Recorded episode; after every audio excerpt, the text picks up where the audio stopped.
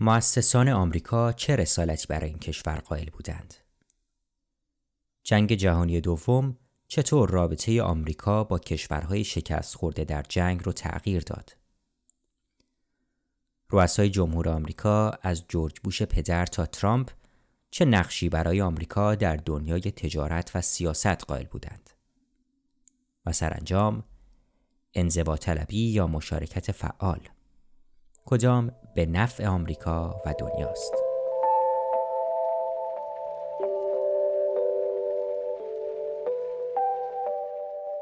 به پادکست یک کتاب گوش می کنید من سپهر عاطفی در این پادکست هر قسمت با عرفان ثابتی پژوهشگر و جامعه شناس درباره یک کتاب که او معرفی و بررسی خواهد کرد گفتگو می کنم.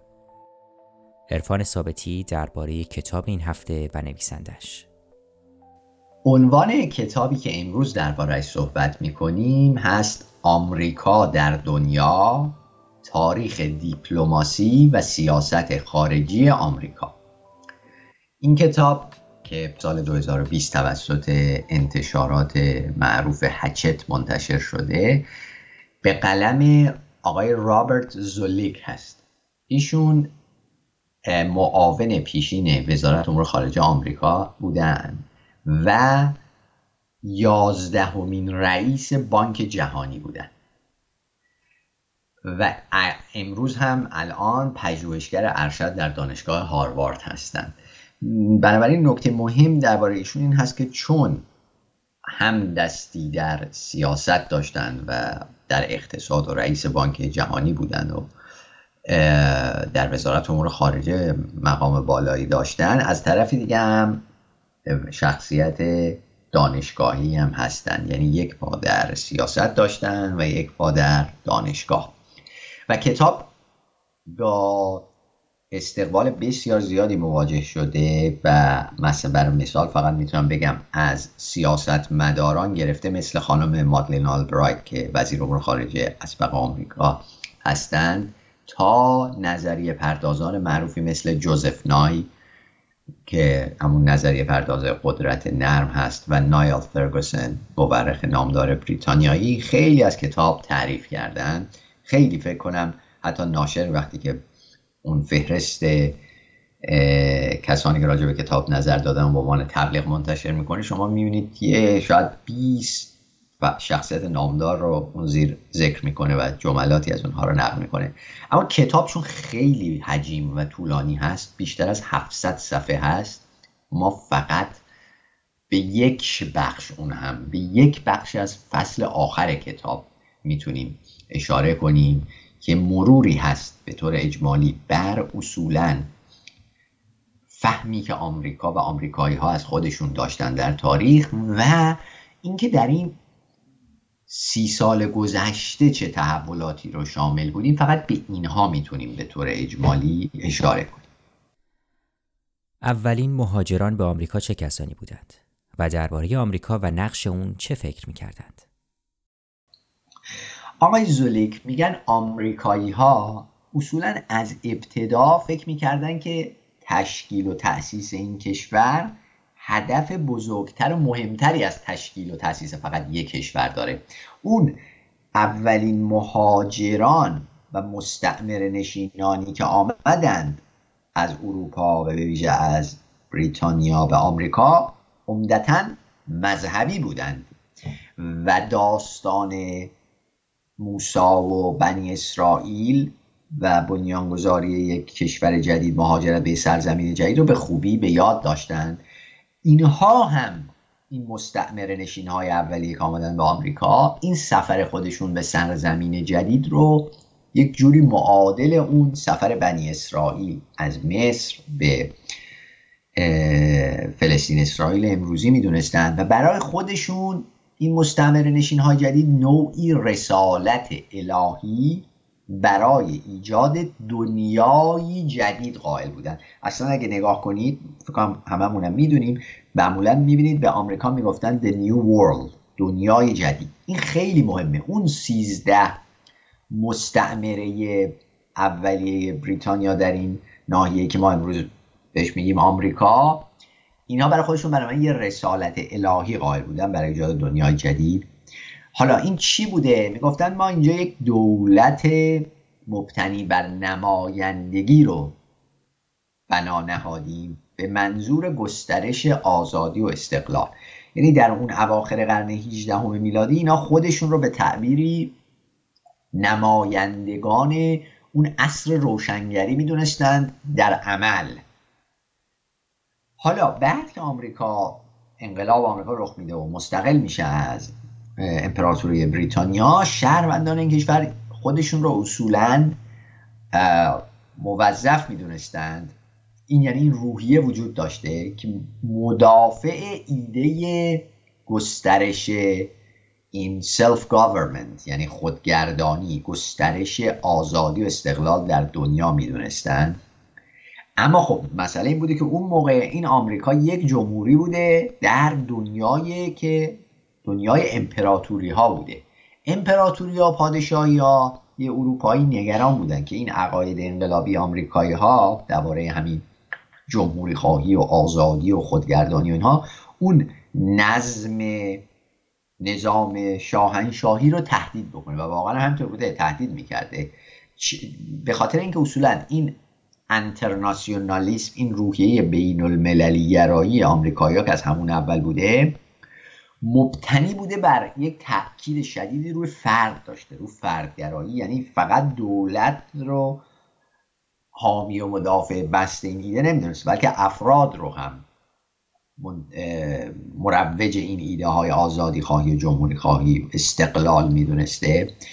حالا این آتش جمهوری خواهی از آمریکا میاد به فرانسه. می‌دونیم اونجا هم انقلاب فرانسه در می‌گیره. بعد میاد به مستعمرات آمریکای لاتین. در اونجا هم شعله بر میشه. یک خطری به وجود میاد که رهبران آمریکا اون رهبران اولی آمریکا احساس می‌کنن که این که اینقدر آمریکایی ها به این گسترش دادن این ایده در دنیا علاقه دارن این یه مقدار ممکنه خطرناک بشه چون در داخل خود آمریکا باعث میشه که آمریکایی‌ها یک جوری دسته بندی کنن. اینکه مثلا طرفدار طرفدار ایجاد جمهوری در مثلا کشورهای مختلف باشن یا نباشن یک جوری میان یه جوری این فروهیه رو تلطیف کنن این نخستین رهبران آمریکا و نوعی از یه زمانی به بعد نوعی بیطرفی اتخاذ می‌کنن و میگن ما از مداخله در منازعات خارجی پرهیز می‌کنیم. حالا چطوری می‌خوان این ایده رو گسترش بدن؟ اون اگه گفتیم 13 تا کلونی مستعمره بوده. اول میان به اصطلاح تریتوری یا قلمروهای دیگری رو می‌خرن. که امروز ما می‌بینیم تعداد ایالت ها اینقدر بیشتر از اون 13 مستعمره اولی است. به همین دلیل یه انتخاب تاریخی می‌کنن. میگن ما می‌خوایم این ایده های آزادی استقلال جمهوری خواهی و برابری و اینا رو گسترش بدیم. اما به جان که بریم مداخله کنیم تو منازعات خارجی بیان زمین بخریم قلم رو بخریم. و در نتیجه ایالت های جدید که اضافه میشن به عنوان ایالت هایی هستن که همسنگ و همتراز و حقوق برابری دارن با اون ایالت های قبلی. اما خب اینجا یه اتفاق دیگه هم میافته دیگه. این بردهداری گسترش پیدا می‌کنه. اگر اول مثلا یک جای در یه قلم را ایالت های محدودی بود این باز به, به جنوب در ایالت های جنوبی به طور دقیقتر بگیم گسترش پیدا می‌کنه. این نابود کردن میراث و خود بومیان آمریکایی و تبعید و از محل راندن اونها آواره کردن اونها گسترش پیدا می‌کنه. یعنی درسته یک وجه مثبت داستان اینه که این ایده ها گسترش پیدا می‌کنه به قلم های جدید که میشن ایالت های جدید. از طرف دیگه این بردهداری و نابود کردن میراث فرهنگی و اصولا یک نوع نسل کشی هم و تبعیض هم گسترش پیدا می‌کنه. پس این یه دو تا هر فرایند موازی روند موازی بوده مثبت و منفی. اما مسئله اینه که اونجا در اروپا اون موقع مشروعیت و اقتدار از بالا از شاه از حکومت به پایین می آمد در آمریکا برعکس از پایین از شهروندان اقتدار و مشروعیت قرار بود برسه به یه دولتی که تازه اونم قوای نامحدود نداشت قدرت محدود داشت. اصولا در آمریکا قدرت لاقل تعریفش اینجوری بود در نظر در دست افراد افراد و دولت اصولا متکی به ابتکارات و نوآوری های افراد و جوامع محلی. حالا آمریکایی باز چون این ایده رو داشتن گفتن ما در منازعات خارجی مداخله نمی کنیم اما می‌خواستن ایده ها رو ترویج بدن. دیپلماسی جدید آمریکایی مبتنی بر این بود که ما درها رو باز می‌ذاریم.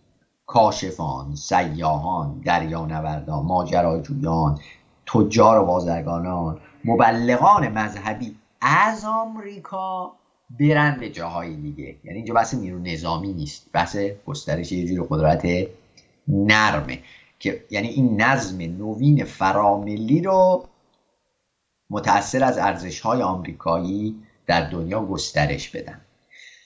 پس این اتفاق افتاد. بعد این جنگ داخلی در آمریکا اتفاق میفته در میانه قرن 19 هم که بعد از جنگ می‌دونیم که خب اتحاد به وجود میاد. این نوعی اتحاد جمهوری خواهانه یه جور کنفدراسیون تشکیل میشه بین ایالت ها همین ایده تشکیل کنفدراسیون سال 1867 در کانادا اتفاق میفته. متأثر از آمریکا کانادا هم میشه کنفدراسیونی از ایالت های برابر.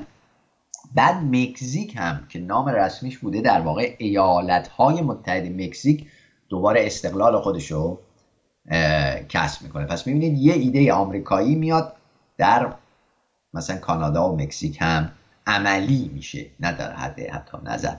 نکته جالب اینه که در واقع اون تجربه آمریکا که به کانادا و مکزیک هم بست پیدا می‌کنه این هست که جمهوری می‌تونه مبتنی بر ناسیونالیسمی باشه که این ناسیونالیسم خواستگاه و منشأش خون و تبار و نژاد و قومیت نیست بلکه مبتنی بر ایده است. همون ایده آزادی برابری استقلال نه خون و نژاد و قومیت. باز جلوتر که میایم می‌رسیم به جنگ جهانی اول و خب جنگ جهانی اول این پرسش رو مطرح می‌کنه که اگه قرار باشه امپراتوری ها نابود بشن چون می‌بینیم که اون موقع امپراتوری ها داشتن نابود می‌شدن یا تضعیف می‌شدن مثل امپراتوری عثمانی. خب پیامد این نابودی و فروپاشی امپراتوری ها چه جور نظم نوین بین المللیه وودرو ویلسون رئیس جمهور وقت آمریکا اعلام می‌کنه جمله معروفی داره میگه آمریکا می‌خواد دنیا رو برای دموکراسی امن کنه. اما آمریکا نمی‌خواست در اون زمان به بقیه کشورها فشار بیاره که شما بیاین دموکراسی بشین دموکراسی ایجاد کنین. می‌گفت سیاستش در از رسمیش این بود که ما می‌خوایم. اما اگه مردمی هستند که دموکراسی رو خودشون انتخاب کردن ما از اونها حمایت می‌کنیم ما از اونها دفاع می‌کنیم.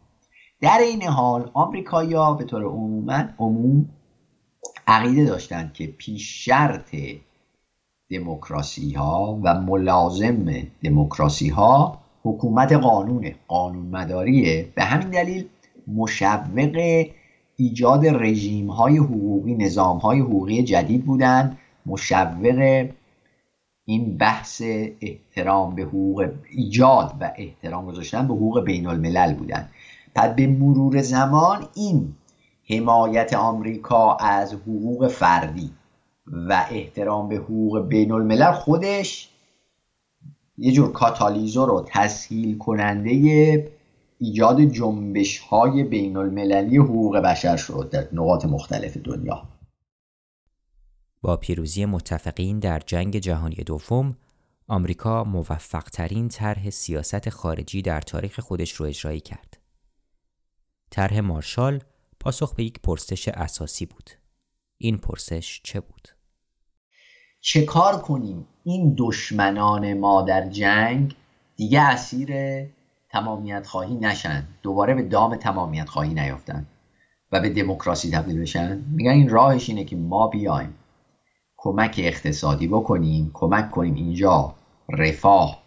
ایجاد بشه یک نظم اقتصادی جدیدی حاکم بشه. اگه چون رفاه باشه مردم به دنبال تمامیت خواهی نمیرن و در این حال ما با نیرو نظامی خودمونم از این نظم نوین پاسداری می‌کنیم. و این خب میشه طرح مارشال که خیلی موفق ترین طرح سیاست خارجی آمریکا در تاریخ هست این طرح مارشال. که مثلا ببینید ژاپن آلمان و بسیار کشورها متاثر از اون تونستن از جنگ تمامیت خواهی به تدریج در طول چند دهه خارج بشن و در همون فضا هست در دهه 50 که آمریکا یک جور پرچمدار حمایت از مبارزات ضد استعماری میشه به تعبیری از استقلال کشورهای جدیدی که از دل امپراتوری های قدیم مثل امپراتوری بریتانیا بیرون میان حمایت می‌کنه اتفاقا مثلا در سازمان ملل. و میاد در از طریق همون قدرت نرم فرهنگی آموزشی فکری تکنولوژی و فناوری از طریق توسعه تجارت و کمک به فرصت های توسعه در کشورها دوباره این نظم نوین آمریکایی در دنیا گسترش میده. بعد در دوران جنگ سرد که میگن آمریکا تبدیل شد به رهبر دنیای آزاد این جنگ سرد این اتفاق یک به نظر آقای زولیک ترکیبی بوده این اتفاق آمیزه بوده از اینکه خب بله منفعت شخصی آمریکا چون این اقتضا می‌کرده. یک نوع حسابگری درش بوده. اما از یاد نبریم که نوعی ایدئالیسم و آرمان خواهی هم بوده. یعنی نه کاملا منفعت طلبی بوده نه کاملا آرمان خواهی بوده. یک ترکیبی از این دو وجه بوده. و این در دوران جنگ سرد خب خیلی پایدار بوده. اما بعد از پایان جنگ سرد بعد از فروپاشی کمونیسم فضا عوض میشه. بعضی از کشورها اصلا علنا با نقش آمریکا به عنوان رهبر دنیا مخالفت می‌کنن. بعضی دیگه هم مخالفت علنی نمی‌کنن. اما میگن ما رو به حال خودمون رها کن. ما خودمون می‌خوایم زمام امور خودمون رو در دست بگیریم. در این حال یه جنبشی هم در داخل خود آمریکا به راه میفته که میگه ناسیونالیسم آمریکایی با این انترناسیونالیسم و بین المللی گرایی ناسازگاره.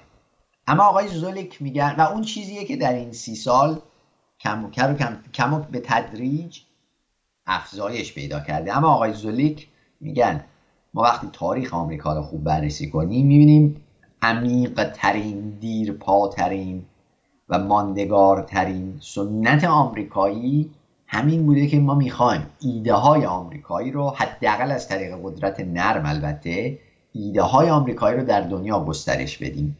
و اون چیزی که به نظر آقای زولیک تعریف کوتهبینانه از ناسیونالیسم که امروز در آمریکا هم جان گرفته این با تاریخ دیپلماسی آمریکایی ناسازگاره به نظر ایشون. چون دیپلماسی آمریکایی حداقل در طول تاریخش به دنبال این بست و گسترش ایده های آمریکایی بود نویسنده در فصل آخر کتاب بر اتفاقات سی سال اخیر آمریکا تمرکز می‌کنه. از جورج بوش پدر تا ترامپ با تمرکز بر سیاست خارجی آمریکا. بسیاری از مورخان بوش پدر رو پاسدار محتاط فصل آخر جنگ سرد می‌دونن. اما نباید از یاد ببریم که بوش پدر در این حال اولین رئیس جمهور آمریکایی بود که با فروپاشی کمونیسم و پایان جنگ سرد مواجه بود. بنابراین با یک دگرگونی های عظیمی در دنیا مواجه بود و تلاش های اولیه اون برای اینکه با یه اتحادیه اروپایی یک بارچه تری سر داشته باشه. با اروپای شرقی و مرکزی و روسیه ای رها از کمونیسم سر و کار داشته باشه. با خلیج فارس و خاورمیانه آمریکای لاتین چین ژاپن اقتصادای به صورت در حال رشد آسیا و اقیانوسیه یا حتی اون مناطق بحرانی مثل سومالی. اینا این بش پدر بود که با همه اینا سر و کار داشت. اولین رئیس جمهور آمریکا بود.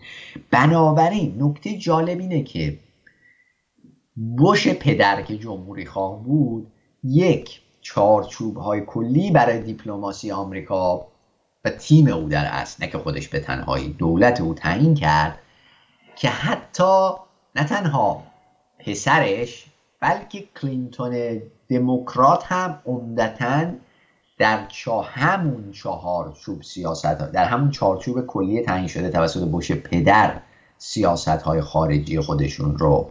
پیش می بردن. اما اوباما هرچند می‌گفت به دیپلماسی بوش پدر احترام می‌ذاره اما بعد از اون جنگ های طولانی در عراق و افغانستان و مخصوصا بحران مالی جهانی خیلی محتاط بود و موضعش نسبتا انتقادی بود و یک جور شکاکیت داشت نسبت به اون ایده نظم نوین جهانی که بوش پدر مطرح کرده بود. و همین دلیل هم است که با دشمنان قدیمی آمریکا مثل ایران و کوبا پای میز مذاکره می نشست و اصولا هم به نظر آقای زولیک اوباما هیچ وقت به این ایده دلبستگی نداشت که آمریکا هدف خاصی رسالت خاصی در دنیا داره. آقای زولیک میگن خودشون در اولین چون اون موقع مقام داشتن در دولت آمریکا. آقای زولیک میگن من در اولین گفتگوی اوباما با گروه مهمی از رهبران خارجی حاضر بودم کجا؟ در اجلاس گروه 20 در لندن به میزبانی بریتانیا گوردون بران در اوایل آوریل 2009 که اون اجلاس گروه 20 تشکیل شده بود برای اینکه ببینن چجور یک پاسخ پاسخ جمعی به بحران مالی بسیار هولناک سال 2008-2009 بدن. میگن در اون اجلاس با یه زیافت شامی شروع شد که سران این کشورها و رؤسای سازمان ملل بانک جهانی و صندوق بین پول درش حاضر بودند. و خب آقای زولیک هم رئیس بانک جهانی بودن در اونجا حاضر بودن میگن گوردون بران از اوباما خواست که شما جلسه رو شروع کن اما اوباما مردد بود و دوست نداشت اون جلسه رو شروع کنه. اما بران میگه خب بالاخره آمریکا به طور سنتی رهبر دنیا بوده و جلسه رو شروع کن بالاخره اوباما بعد از اصرار بران جلسه رو شروع می‌کنه. اما آقای زولیک میگن درباره نقش آمریکا در حل بحران جهانی محکم حرف نمی‌زد و آقای زولیک میگن کلا این نوع خودداری اوباما در کل دوره دو دوره ریاست جمهوریش از اینکه بخواد یک نقل رسالتی برای آمریکا در دنیا تعریف کنه مشهود بود. اما این خودداری بود.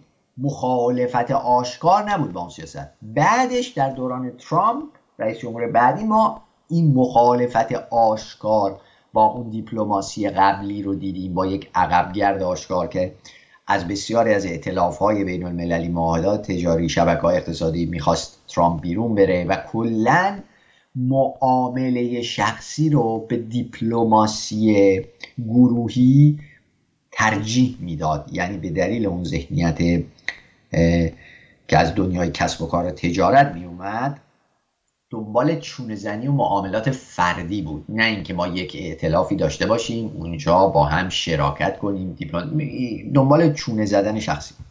بوش پسر هم به تجارت و توسعه و دموکراسی در آمریکای مرکزی خیلی علاقه داشت و به کنگره برای تصویب اصلاح این نظام مهاجرتی فشار آورد اما موفق نشد که نظام مهاجرت رو اصلاح کنه و در خاطراتش هم میگه که باید به جای تامین اجتماعی باید این مسئله رو مهمترین اولویت خودش قرار می‌داد که حالا قرار نده حالا منظور چیه؟ اون موقع چون این بحث بر سر این که امروز هم حتی هنوز ادامه داره این اعطای شهروندی وضعیت کلا حقوقی این میلیون ها مهاجر غیرقانونی در آمریکاست که از آمریکا مرکزی جنوب مخصوصا مکزیک به اونجا رفتن. دنبال در از پوش پسر دنبال یه مصالحه بود. یعنی چی؟ یعنی می‌گفت از یه طرف بیاین. به دوازده میلیون مهاجر غیرقانونی در آمریکا شهروندی اعطا کنیم از طرف دیگه کنترل مرزها رو افزایش بدیم. حالا چه از طریق احداث صدها کیلومتر مانع یا برجای مراقبت یا مثلا 20 هزار نیرو معمول جدید گشتنی مرزی. اما چون می‌خواست مصالحه کنه یعنی هم از یه طرف به دوازده میلیون مهاجر غیرقانونی می‌گفت شهروندی بدیم خب اون کسایی که با این مهاجرا مخالف اعطای شهروندی مخالف بودن اینا مخالف بودن. از اون طرف هم می‌گفت کنترل مرزا رو تشدید کنیم. اون لیبرال ترها که با تشدید کنترل مرزها مخالف بودن بازم مخالفن. نتیجه این شد که این طرحش تصویب نشد در کنگره چون هر دو سوی این ماجرا انتقادات شدیدی شکست در دوران اوباما چون بهبود وضعیت اقتصادی آمریکا باعث شد که باز مهاجران زیادی پناهجویان زیادی به آمریکا برن به طور غیرقانونی دوباره این مسئله مهاجرت به مسئله اصلی این سیاست خارجی لاقل منطقه آمریکا تبدیل شد و در نتیجه ترامپ این مسئله احداث دیوار مرزی با مکزیکو به مهمترین مسئله مهم سیاسی خودش تبدیل کرد چون احساس هم نمی کرد دولت ترامپ که اگر مکزیک اقتصادش بهتر باشه. این به نفع آمریکا و آمریکای شمالی. این برداشت متاسفانه اونجا وجود نداشت و آقای زولی کشدار میدن میگن آمریکایی‌ها باید بفهمن اگه می‌خوان سیاست خارجیشون در کل دنیا موفق باشه اول باید این قاره آمریکا یه قاره درست و سالم و قوی باشه. اگر مثلا آمریکای شمالی تضعیف بشه یا حالا آمریکای مرکزی آمریکای جنوبی کل سیاست خارجی آمریکا ضربه می‌خوره بنابراین ابتدا باید وضعیت همسایگان آمریکا نسبتا به سامان باشه تا آمریکا بتونه سیاست خارجی خودش در کل دنیا روی پایه و اساس محکمی قرار بده اما نگاه و سیاست هر کدام از رؤسای جمهور آمریکا در قبال گسترش تجارت و جهانی شدن چه بود؟ اصولا به نظر آقای زولیک دولت های دو دوره کلینتون باعث شد که اقتصاد بازاری در دنیا گسترش پیدا بکنه و البته همونقدر که فرصت های جهانی شدن افزایش پیدا کرد ریسک ها و خطرات هم افزایش پیدا کرد. اینو نباید از یاد ببریم. اما در کل این وضعیت رو موقع دیدیم اما خب کلینتون نتونست با اون شتاب اولیه که دنبال این گسترش جهانی شدن بود کار ادامه بده چون حتی در داخل حزب خودش حزب دموکرات با مقاومت های سیاسی فضاینده مواجه شد که نمی‌خواستن اینقدر جهانی شدن رو گسترش بدن. در نتیجه تیمش تیم کاری کلینتون دولت کلینتون اومد تمرکز کرد بر دو تا کار دیگه. یکی اینکه بیاد این protectionism یعنی حمایتگرایی ژاپن از حمایت ژاپن از محصولات داخلی رو کاهش بده که ژاپن رو باز کنه به روی جهانی شدن و چین رو هم به عضویت سازمان تجارت جهانی در از اون انزوا خارج کنه و از اواخر دهه 90 هم تیم خزانه داری دولت کلینتون کارشون یک کار مهمشون این بود که می‌خواستن تو بازارهای نوظهور تو شرق آسیا چون موقع بحران مالی رخ داد عملیات نجات مالی انجام بدن و خیلی این چیز بود مهم بود. و چون اون موقع این سازمان جهانی مثل بانک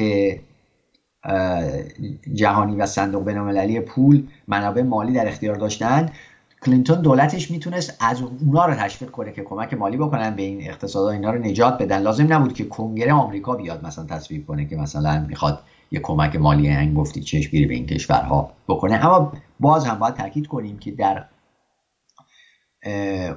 اون دوره نتونست اون سرعتی رو که می‌خواست جهانی شدن رو تشویق کنه پیش ببره چون هم در داخل حزب خودش مخالفت وجود داشت هم اصولا تظاهرات ضد جهانی شدن مثلا در سیاتل که خیلی معروف راه افتاد در موقع اینا خیلی روحیه مخالفت با جهانی شدن افزایش پیدا کرد. یه جوری سرعت گرفته شد ادامه داشت گسترش جهانی شدن. با حمایت آمریکا. اما اون شتاب اولی دوران کلینتون رو دیگه نداشت. میان می‌رسیم به دولت بوش پسر.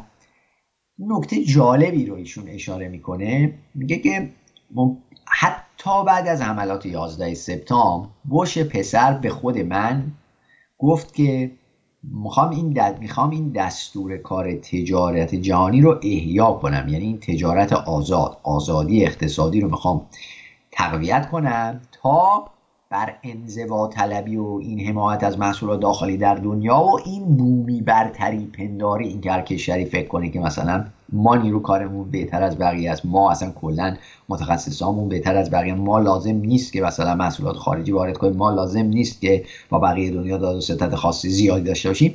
یه بش اتفاقا حتی بعد از 11 سپتامبر دنبال گسترش تجارت آزاد آزاد اقتصادی در دنیا بود و دولتش هم از کنگره مجوز مذاکره گرفت و استراتژی آزادسازی رقابتی در دنیا رو دنبال کرد. با کشوران تک تک مذاکره می‌کرد با سازمان منطقه‌ای هم مذاکره می‌کرد با سازمان جهانی کلا مذاکرات جهانی رو هم پیش می‌برد و با 17 کشور موافقت نامه تجاری بش امضا کرد و موفق شد عضویت چین و تایوان رو در سازمان تجارت جهانی نهایی کنه.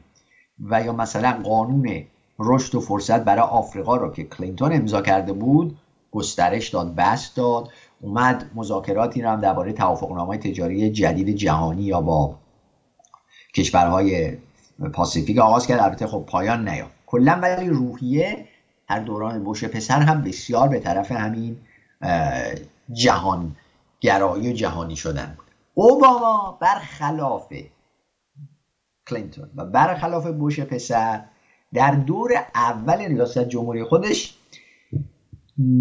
از توسعه روابط تجاری عقب کشید. نرفت دیگه باز دنبال این که روابط تجاری رو بخواد گسترش بده بیش از اون چیزی که بوده. و برخلاف روزولت نیومد از اون بحران مالی جهانی سال 2008 2009 استفاده کنه. برای اینکه چون کاری که روزولت کرد اینطوری بود دیگه که گشایش اقتصادی ایجاد کرد و یک جور به این ایده بهبود اوضاع اقتصادی در سطح دنیا کمک کرد. ولی اوباما به نظر نویسنده این فرصت خیلی خوب از دست داد. نخواست البته استفاده کنه. البته که به این معنی نیست که هیچ کاری نکرد در جهت حل بحران جهانی چون که می‌دونیم که بانک مرکزی آمریکا بی سر و صدا با استفاده از توافق نامه های مبادله و معاوضه دلار ثبات رو به تدریج به بقیه بازارها برگردون و نشون داد که دلار حتی حتی در منطقه یوروزون منطقه اقتصادی تو اروپا که واحد پولش یوروه باز اینجا دلار حتی مهمه و آمریکا کمک کرده برگرد با این داستان توافق نامه های معاوضه دلار که وجود دارد ثبات به بازارهای خارج هم برگردون. اتفاقا آقای زولیک میگن خود من که اون موقع رئیس بانک جهانی بودم با آقای پاسکال لامی که رئیس سازمان تجارت جهانی بوده بود اومدیم بانکداران و مسئولان امور مالی رو متقاعد کردیم در آمریکا که جلوی تأمین منابع مالی برای اقتصادهای در حال توسعه رو نگیرن تا کمک بشه منابع مالی به این کشورها همچنان بره تا اینا بتونن از این بحران مالی بیرون بیان. اما اوباما در دوره دوم خودش اون طرح جورج بوش که مذاکرات گفتیم شروع کرده بود درباره توافق نامه تجاری شراکت فرا پاسیفیک فرا اقیانوسیه اوباما اومد اتفاقا اون رو تقویت کرد با 11 تا کشور دیگه که 6 تاشون قبلا با آمریکا به طور جداگانه تک تک موافقت نامه های تجارت آزاد داشتن. اومد با کل این 11 تا کشور فرا-پاسیفیک اقیانوسیه معاهده امضا کرد و اینو بنابراین نباید نادید اما ترامپ اومد از این معاهده ای که بوش شروع کرده بود مذاکره رو و اوباما امضا کرده بود. ترامپ از این خارج شد و گفت من اصلا اهل تعرفه من اصلا تعرفه رو دوست دارم و تعرفه رو مفید می‌دونم وجود تعرفه ها رو و مدافع حمایت از محصولات داخلی هستم و کلا این حمایتگرایی حمایت از محصولات داخلی و خصومت با مهاجرت رو به نوعی پرچم خودش تبدیل کرد که به اون هواداران اصلی خودش اون کسایی که نه به خاطر مردد بودن به او رأی داده بودن نسبت به بلکه اون گروه اصلی هوادارانش کسایی بودن که اتفاقا خیلی ناسیونالیست سرسخت بودن. ترامپ هم به همین دلیل این سیاست های ناسیونالیستی سرسختانه رو دنبال کرد که با سیاست های بوش پدر بوش پسر کلینتون و اوباما کاملا مخالف مقایرت داشت. و ترامپ فکر می‌کنم می‌تونه این کسری تجاری آمریکا تو تراز تجارتش رو از بین ببره مخصوصا با چین اما نتونست. و کلا به تعیین چارچوب برای قوانین بین المللی مثلا تو بخش بخش مهمی مثل خدمات داده فناوری اصلا اهمیت نمی‌داد. به نظر آقای زولیک از زمان هربرت هوور رئیس جمهور آمریکا در سالهای 1929 تا 1933 ترامپ اولین رئیس جمهوری بود که مثل هربرت هوور به این اندازه طرفدار سیاست حمایت از محصولات داخلی بود. و حالا نکته جالب اینه که هربرت هوور در چه زمانی این رئیس جمهور بوده؟ 1929 تا 2023 در اون دوران رکود بزرگ. این خیلی جالبه که اون در دوران رکود بزرگ طرفدار سیاست حمایت از محصولات داخلی بوده و ترامپ در یه دوره کاملا متفاوت. در بخش بعد کتاب نویسنده به اعتلاف های بین المللی آمریکا و نظم جهانی می‌پردازه.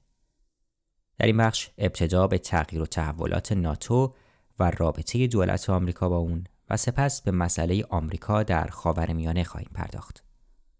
با این توضیح که این کتاب و پادکست یک کتاب پیش از حمله روسیه به اوکراین ضبط شده.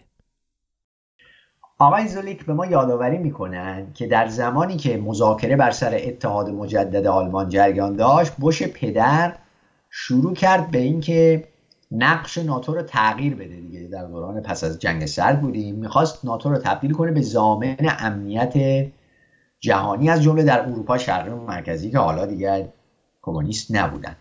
کلینتون و بوش پسر هم در ادامه همین سیاست اومدن اعضای جدید کشورهای جدیدی از شرق اروپا رو به ناتو اضافه کردن. و وقتی اروپایی ها نتونستن این جنگ یوگسلاوی رو متوقف کنن این کلینتون بود.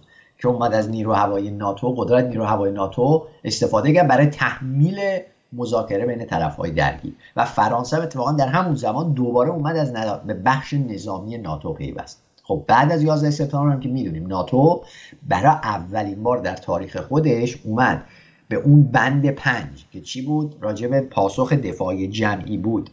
متوسل شد تا ناتو هم اومد در واقع به نبرد آمریکا در افغانستان کمک کرد. اما هرچند که اما یه اتفاقایی افتاد که ناتو به تدریج درش اختلاف افتاد و ضعیف شد.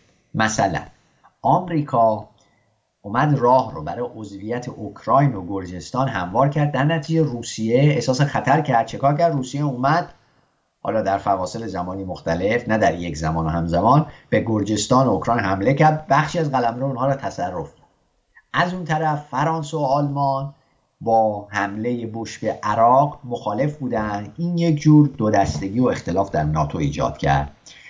بعد از مدتی هم اروپایی ها اومدن هزینه های دفاعی خودشون کاهش دادن. اما از این طرف روسیه چون دوباره سیاست های توسعه طلبانه خودش رو داره افزایش میده نگرانی در بین ناتو در ناتو افزایش پیدا کرده. حالا به نظر آقای زولیک ناتو با یه سوالی مواجهه که چطوری باید به این حملات هیبریدی ترکیبی روسیه یا حملات سایبری روسیه یا این ارعابی که می‌کنه در مرزهای شرقی ناتو به خصوص در این کشورهای حوزه بالتیک. چجوری ناتو می‌خواد با این مقابله کنه؟ از یه طرف بنابراین با یه خطر ناتو, ناتو با خطر روسیه مواجه. از طرفی که ترکیه هم که عضو ناتوه در سال اخیر بیش از پیش به جان این عضویتش به ناتو رو اهمیت بده و دنبال تقویتش باشه دنبال این یک جوری افزایش نفوذ خودش در اون قلمروهای سابق امپراتوری عثمانیه. این هم یه مشکل دیگه است. البته مناقشه در ناتو مسئله جدیدی نیست. اما مشکل اینه که قبلا آمریکا مسئول حل اختلاف در ناتو بود. اما هم اوباما خیلی میگم دو دل بود مردد بود که این نقش رو ایفا کنه. اما دیگه از اوباما حتی وضعیت متفاوتتر در دوران ترامپ بود که ترامپ اصلا اروپا رو رقیب اقتصادی آمریکا می‌دونست و خب با کلا هم با رهبران اقتدارگرا خودکامه مثل رهبران چین و روسیه راحتتر مذاکره می‌کرد تا رهبران دموکراتیک مثلا توی ناتو. بنابراین اگه نگاه کنیم به لحاظ تاریخی می‌بینیم کلینتون و بوش بوش ها البته پدر پسر و کلینتون سعی کردن ناتو رو گسترش بدن. اوباما همینجوری سعی می‌کرد اونو به هم حالت نگه داره. ترامپ برعکس به حالت عقبگرد. اینا باعث شده که به خصوص روسیه خیلی وضعیت متفاوتی پیدا کنه چون روسیه دیپلماسی ابرقدرتی رو ترجیح میده. حاضر به یک جور مذاکره در سطح مثلا غیر اینکه خودش رو ابرقدرت بدونه نیست. دنبال دنیای قرن بیستمه نه قرن بیست و یکم هرچند که البته به نظر آقای زولیک این تکلیف انتقال قدرت در روسیه نامعلومه خودش یه مشکلی بر روسیه است. ولی به هر حال به نظر آقای زولیک این سیاست خارجی آمریکا در دوران اخیر باعث تضعیف ناتو شده. کلا هم رؤسای جمهور آمریکا بعد از جنگ سرد فهمیدن که این زرادخانه هسته روسیه خیلی چالش منحصر به فردیه. سعی کردن حالا ریسکای سرقت یا فروش این سلاح رو کاهش بدن ولی اصلش مذاکره است دیپلماسی هسته که خب آخرین توافق محدودیت تسلیحات هسته دو کشور در همین سال 2021 منقضی می‌شد و ترامپ هم علاقه نداشت به تمدیدش. اخیرا بایدن و پوتین اونو تا سال 2026 تمدید کردن که برای جلوگیری از تکثیر سلاح هسته قراره که در اواخر همین ماه سپتامبر دوباره مذاکره کنم ببینم بعد از اون چطوری باید این توافقنامه رو گسترش بدن و ادامه بدن. در مسئله خاور میانه و خلیج فارس باید بگیم که کلینتون مز... تا حدی موفق شد که مذاکرات صلح عرب و اسرائیل رو با موفقیت پیش ببره اما نتونست این سوء زنها و اختلافات دو طرف رو رفع کنه. این مون این سوء زنها اختلافات یه موفقیت نسبی داشت بوش پسر ابتدا دوست نداشت اصلا این مذاکرات. عقب می‌رفت. اما بعد از مدتی اومد این راه حل دو دولت رو دنبال کرد اما نتیجه نگرفت. حتی اندازه کلینتون هم موفقیت نداشت. اوباما هم کلا سرخورده و مایوس بود. به ویژه بعد از اتفاقات بهار عربی کنار کشید از این فرایند مذاکرات صلح و صلح بین عرب و اسرائیل. و در دوران ترامپ هم می‌بینیم خب می‌دونیم که چه اتفاق افتاده. پیمان ابراهیم از حالا موفقیت داره فعلا معلوم نیست بعدا چی بشه. از اون مرحله که بگذاریم مسئله که بگذاریم کلینتون با مسئله تجدید قوای صدام روبرو بود و دور زدن تحریمات توسط صدام. این ترس از سلاحهای کشدار جمعی در اون دوره خیلی زیاد شد. و می‌دونیم که به نظر آقای زولک اینو باید بگیم. بوش پسر به نظر ایشون اشتباه کرد. به جای اینکه سیاست بازدارندگی رو در برابر عراق دنبال کنه سیاست پیش دستی رو رفت سراغش. که خب دیدیم که چه نتیجه ای داشت. ولی این نکته جالب ایشون اشاره می‌کنن که باید بهش اشاره کنه. اینه که میگن در همون دولت بوش یک دست نبود که همه بخوان بدونن بعد از سقوط این حکومت ها در عراق و افغانستان می‌خوان چه کار کنن؟ دو دستگی وجود داشت اتفاقا. یک گروه می‌گفتن حالا که طالبان سقوط کرد حالا که صدام سقوط کرد ما از به سرعت از این عراق افغانستان خارج بشیم.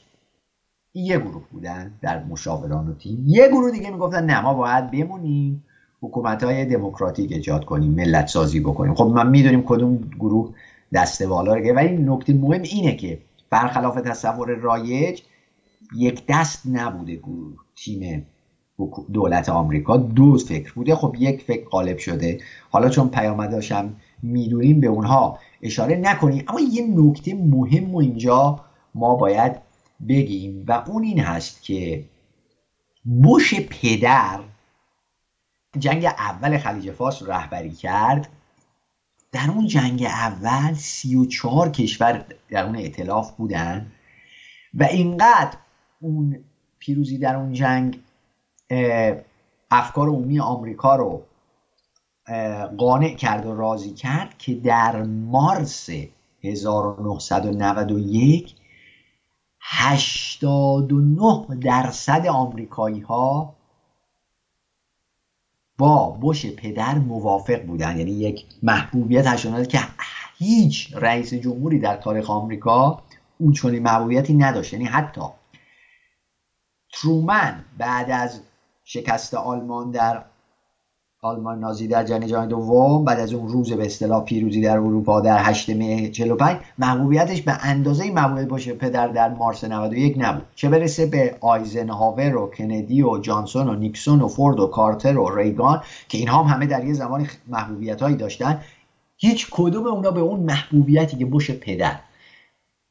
در اوایل پس از پیروزی در جنگ اول خلیج فارس رسید نرسید. اما چی شد که پس رأی نیاورد؟ در دور دوم این شد که رکود اقتصادی آمریکا از اکتبر 90 شروع شده بود 1990 ادامه داشت تا میانه سال 91 زمانی که رقابت های انتخاباتی بود خیلی هنوز بهبود اقتصادی آرام بود و بوش مجبور شده بود برای اینکه چون جنگ انجام شده بود به خاطر اینکه با بحران بودجه کسری بودجه کشور مواجه نشه مجبور شد وعده انتخاباتی خودش انتخابات قبلی که پیروز شده. بود وعده داده بود که اگه من رای بیارم رئیس جمهور آمریکا بشم مالیات ها رو افزایش نمیده اما چون میترسید کسری بودجه مواجه بشه وعده خودش رو زیر پا گذاشت. مالیات ها رو بالا بود این یک دلیل اصلی شکستش تو انتخابات بود. به طوری که هم در رقابت های مقدماتی داخل حزب جمهوری خواه پاتریک بوکانان تونست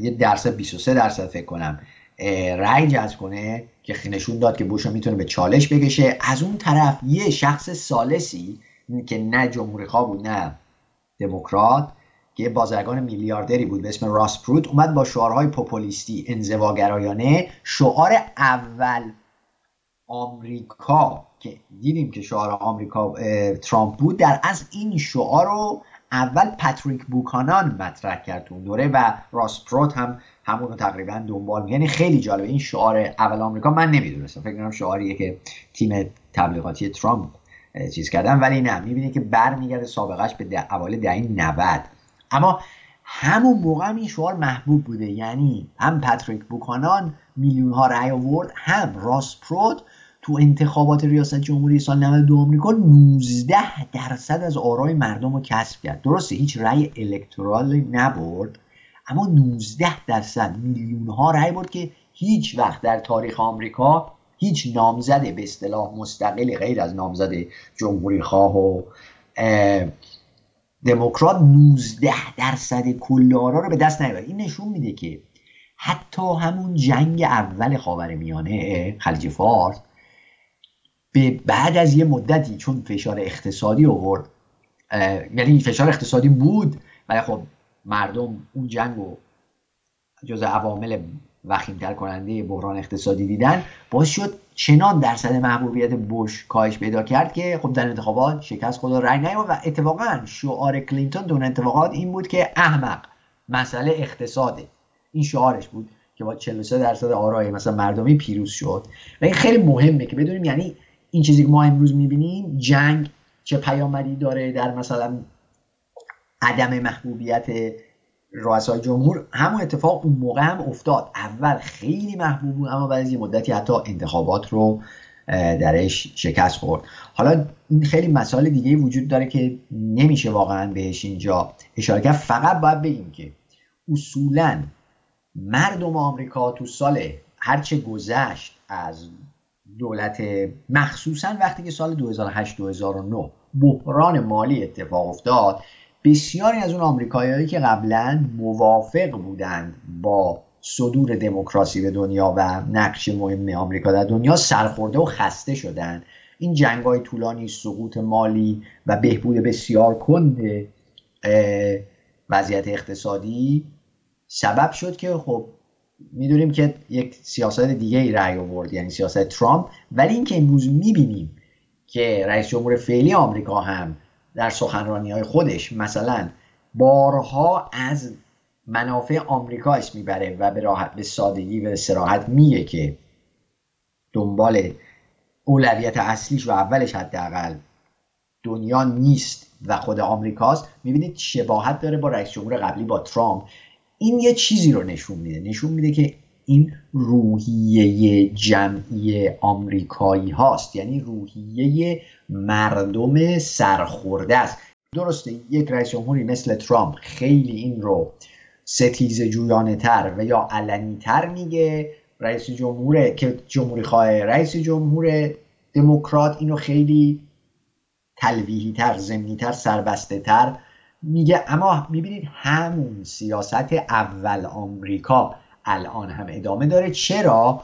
چون بوش ها و بوش, بوش پدر و پسر و کلینتون عقیده داشتن آمریکا باید به سوی ایجاد یک عصر نوین آمریکایی بره که چارلز تامسون 1782 گفته بود داره ما با خواهیم بریم دنبال ایجاد عصر نوین آمریکایی. اوباما چون مثل خودی مردم سرخورده شدن محتاطتر بود اونقدر بلند پرواز نبود. ترامپ هم جو کلی رو می‌دید هم خودش هم به معامله شخصی عقیده داشت نه ایجاد اعتلاف و روابط و اینها. و خب بایدن هم دوباره اون سرخوردگی عمومی از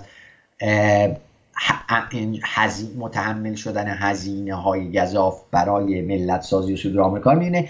بنابراین سیاست خارجیش فرق داره اما تفاوتی که با سیاست خارجی اوباما که خودش معاونش بود داره بسیار ملموسه. چه برسه به تفاوتی که مثلا با یک رئیس جمهور دموکرات مثل کلینتون داره. و این خیلی نکته مهمی هست. یعنی اینطور نیست که فکر کنیم رئیس جمهور دموکرات تو سیاست خارجیش خیلی از قبلی جمهوری متفاوت خواهد بود. نه به دلیل اون فضای کلی که ناسیونالیسم درش حاکم شده احتیاط و حاکم شده بلند پروازی کمتر شده هر رئیس جمهوری باشه تا حدی نه اینکه کاملا طابق و نقل به نقل اما یه سیاست همون اول آمریکا رو دنبال خواهد کرد. حالا با تفاوت هایی و اما نکته پایانی از زبان عرفان ثابتی. و اما آقای رابرت زولیک در پایان کتاب به این نکته مهم اشاره می‌کنن. میگن به نظر من اما ظرفیت های آمریکا بسیار بیشتر از اینیه که این اوباما و ترامپ یا حتی منتقدان اونها تصور می‌کنن. اگه برگردیم تاریخ رو بخونیم تاریخ آمریکا رو می‌بینیم که بله در دهه های 1920 و 1930 میلادی آمریکایی ها بسیارشون از دنیا سرخورده شدن.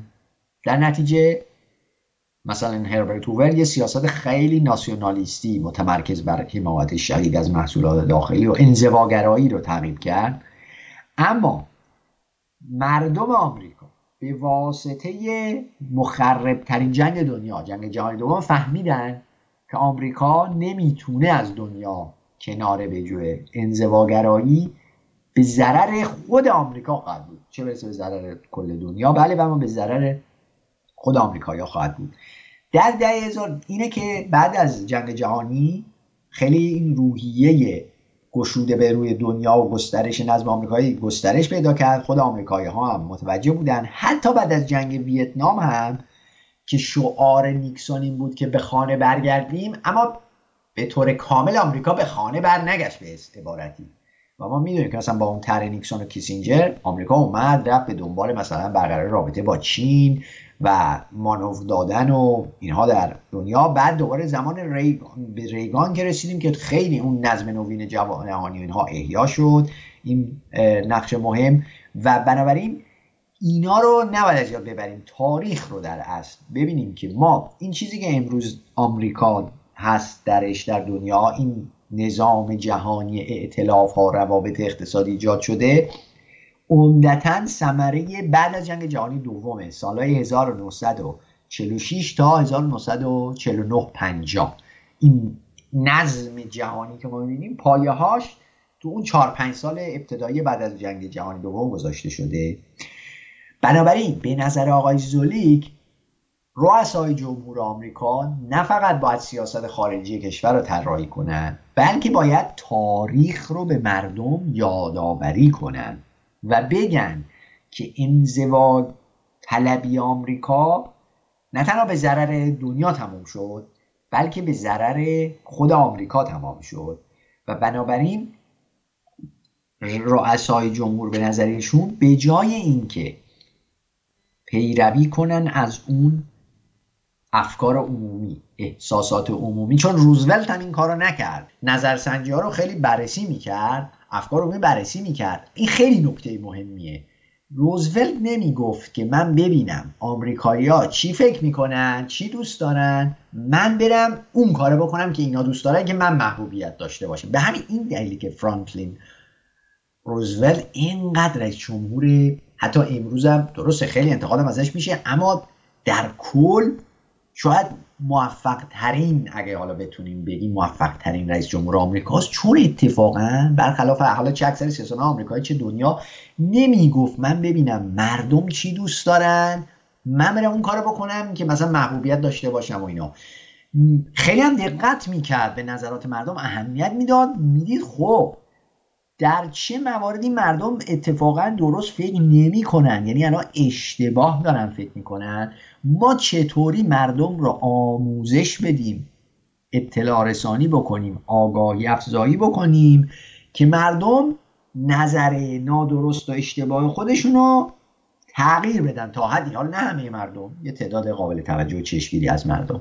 بنابراین آقای زولیک هم همین حرف روزولت رو می‌زنن. یعنی میگن بله رئیس جمهور باید ببینن نظر سنجی بکن افکار عمومی چی می‌خواد.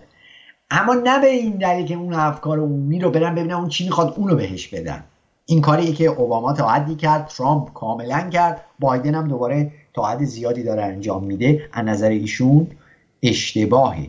باید ببینن که چطور می‌تونن به مردم اشتباهاتشون رو متذکر بشن و مردم بهشون به مردم بیاموزن که کلا انزوا طلبی یا آمریکا این تعریف تنگ نظرانه از ناسیونالیسم و منافع آمریکایی نه تنها به ضرر کل دنیاست بلکه به ضرر خود آمریکایی هست و ایشون در آخر کتاب یک نقل قول جالبی از توکویل و اون کتاب معروفش درباره دموکراسی آمریکایی حدود 200 سال قبل رو ذکر می‌کنن. میگن که به قول توکویل عظمت آمریکا ناشی از این نیست که از بقیه کشورها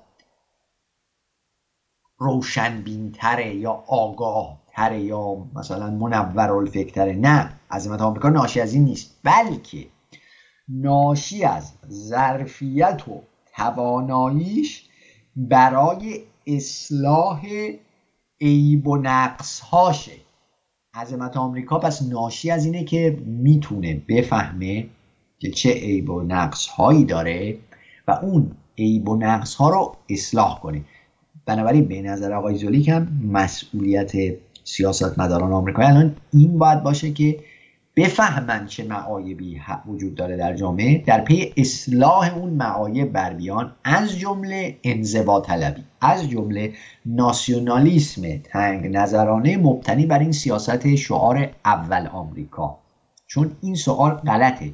یعنی انزوا طلبی تجربه تاریخی هم به ما نشون داده که انزوا طلبی آمریکا هم به ضرر آمریکاست هم به ضرر کل دنیا اما درسته اون نظم مشارکت در ایجاد نظم جهانی یا تقویت نظم جهانی هم باید اصلاح بشه. یعنی به شیوه های نو استعمار گرایانه نباید باشه. یعنی از تجربه عراق و افغانستان هم باید درس بگیریم که مداخله اگر مداخله واقعا بشر دوستانه است باید یک پایداری مداومت یک تعهد اخلاقی بلند مدت باشه. یعنی همونطور که بعد از جنگ جهانی دوم در طرح مارشال آمریکا نیومد فوری ژاپن و آلمان رو بعد از مثلا 20 سال یا کره جنوبی رو ول کنه و بگه خب دیگه دیگه من کارم انجام دادم دیگه مسئولیتی ندارم نمی‌خوام هزینه مالی کنم برای چی هزینه مالی بکنم؟ نکرد اون کارو. در نتیجه آلمان ژاپن کره جنوبی خیلی بله مشکلاتی هم دارن ولی بسیار وضعشون بهبود پیدا کرد. اینجا اگر که باز هم اگه جای مداخله بشر دوستانه قرار هست انجام بشه باید تعهد اخلاقی بلند مدت وجود داشته باشه. اگر فقط منفعت طلبی باشه کمان که گفتیم که آقای زولیک میگه اون جنگ سرد درست منفعت طلبی بوده اما آرمان خواهی هم بوده.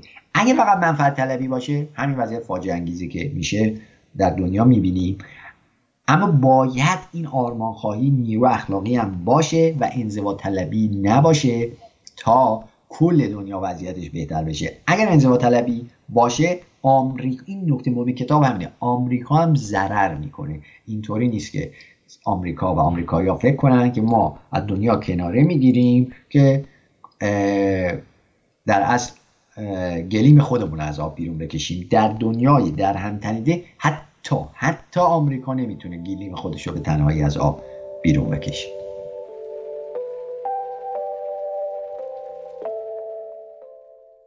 به یک کتاب گوش کردید. پادکستی از آسو که در این قسمت به بررسی کتاب آمریکا در دنیا نوشته رابرت زولیک پرداخت.